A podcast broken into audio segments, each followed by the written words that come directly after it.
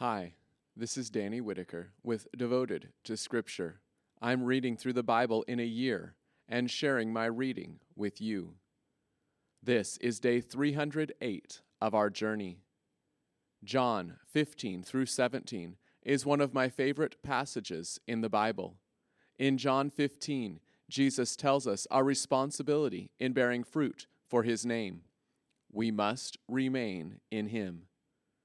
It is as simple and difficult as that. All our striving to do good and to obey his commands is worthless. We cannot do these things apart from him. John 16 is full of Jesus' encouragement for us in the face of trials and persecution. Jesus warns us that the hardships and trials will come in this world, but take heart. He has overcome the world. Then, in John 17, we get to listen in as Jesus prays for his disciples and ultimately for us. He prays that we will be unified because our unity will show the world who He is and draw them to Him. Join me in John 15 through 17 and abide in Christ. John 15 I am the true vine, and my Father is the gardener. He takes away every branch that does not bear fruit in me he prunes every branch that bears fruit, so that it will bear more fruit. You are clean already because of the word that I have spoken to you. Remain in me, and I will remain in you. Just as the branch cannot bear fruit by itself unless it remains in the vine, so neither can you unless you remain in me. I am the vine, you are the branches. The one who remains in me and I in him bears much fruit, because apart from me you can accomplish nothing. If anyone does not remain in me, he is thrown out like a branch and dries up, and such branches are gathered up and thrown into the fire and are burned up. If you remain in me, and my words remain in you, ask whatever you want, and it will be done for you. My Father is honored by this, that you bear much fruit and show that you are my disciples. Just as the Father has loved me, I have also loved you. Remain in my love.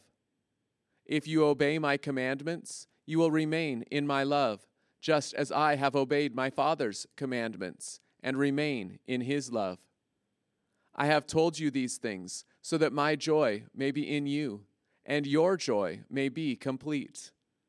My commandment is this to love one another just as I have loved you. No one has greater love than this, that one lays down his life for his friends. You are my friends if you do what I command you. I no longer call you slaves, because the slave does not understand what his master is doing. But I have called you friends because I have revealed to you everything I heard from my Father. You did not choose me, but I chose you and appointed you to go and bear fruit, fruit that remains, so that whatever you ask the Father in my name, he will give you. This I command you to love one another. If the world hates you, be aware that it hated me first. If you belonged to the world, the world would love you as its own. However, because you do not belong to the world, but I chose you out of the world, for this reason the world hates you. Remember what I told you a slave is not greater than his master. If they persecuted me, they will also persecute you. If they obeyed my word, they will obey yours too.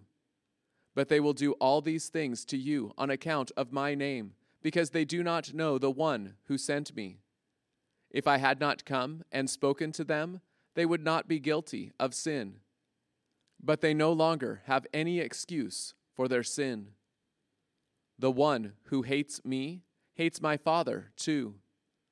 If I had not performed among them the miraculous deeds that no one else did, they would not be guilty of sin.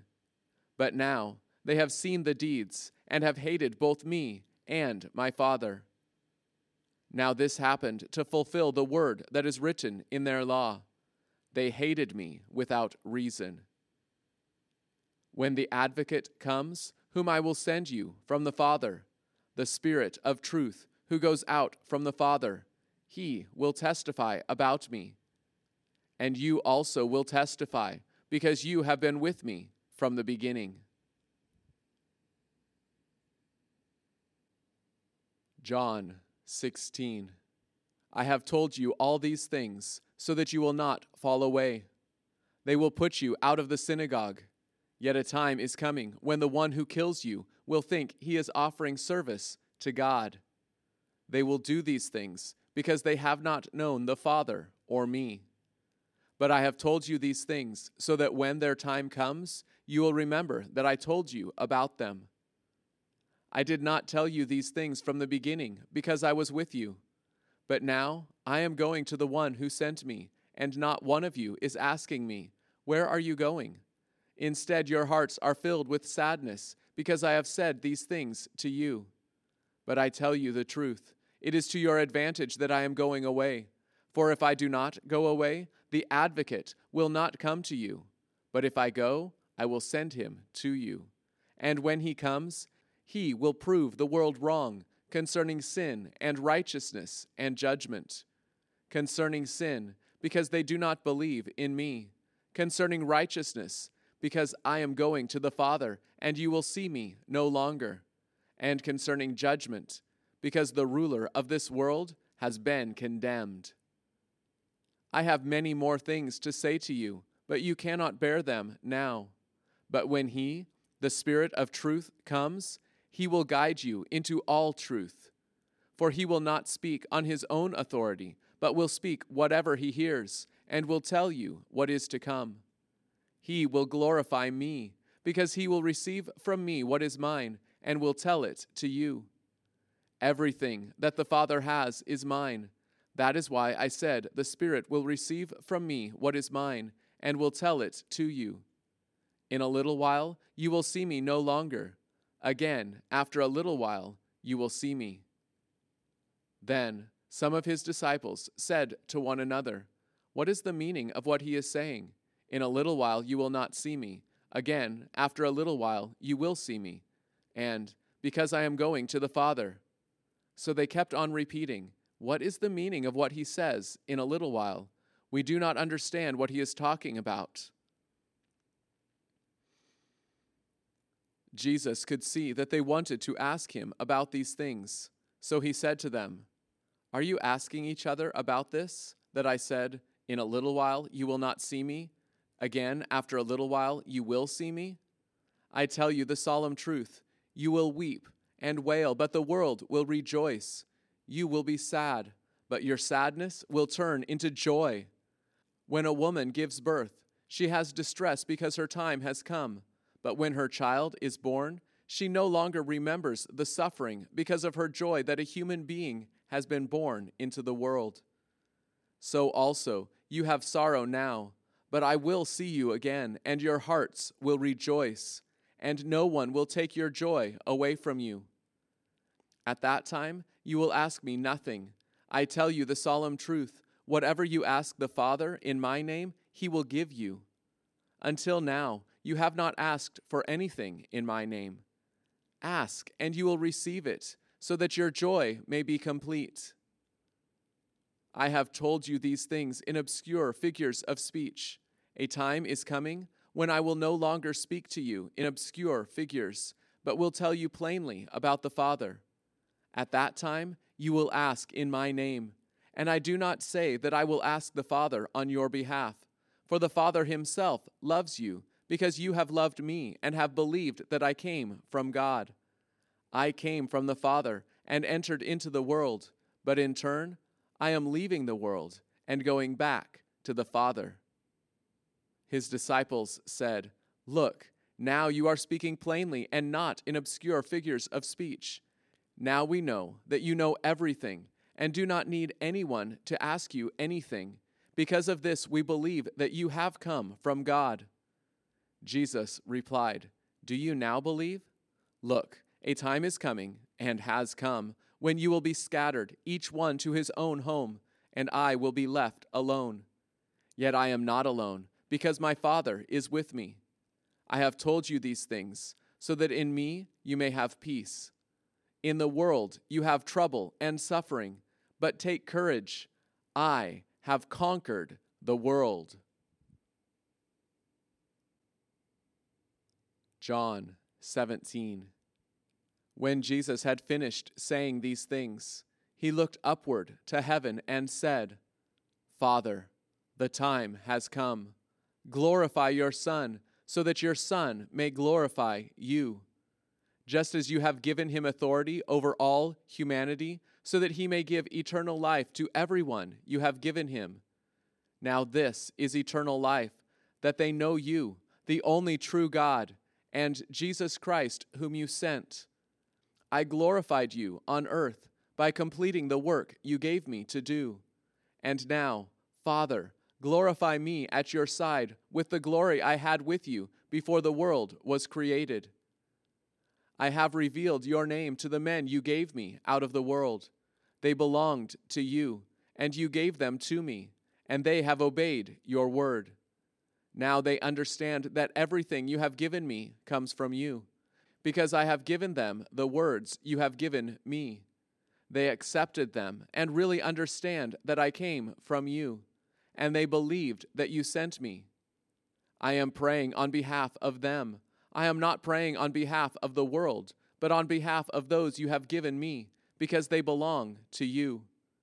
Everything I have belongs to you, and everything you have belongs to me, and I have been glorified by them.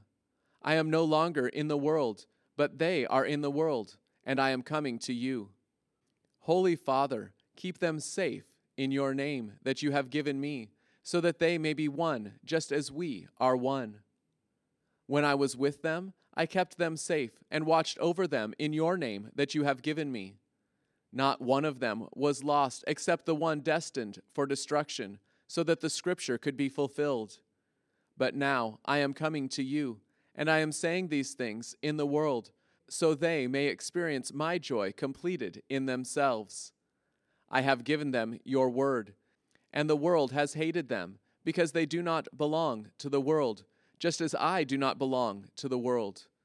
I am not asking you to take them out of the world, but that you keep them safe from the evil one. They do not belong to the world, just as I do not belong to the world. Set them apart in the truth. Your word is truth. Just as you sent me into the world, so I sent them into the world, and I set myself apart on their behalf, so that they too may be truly set apart.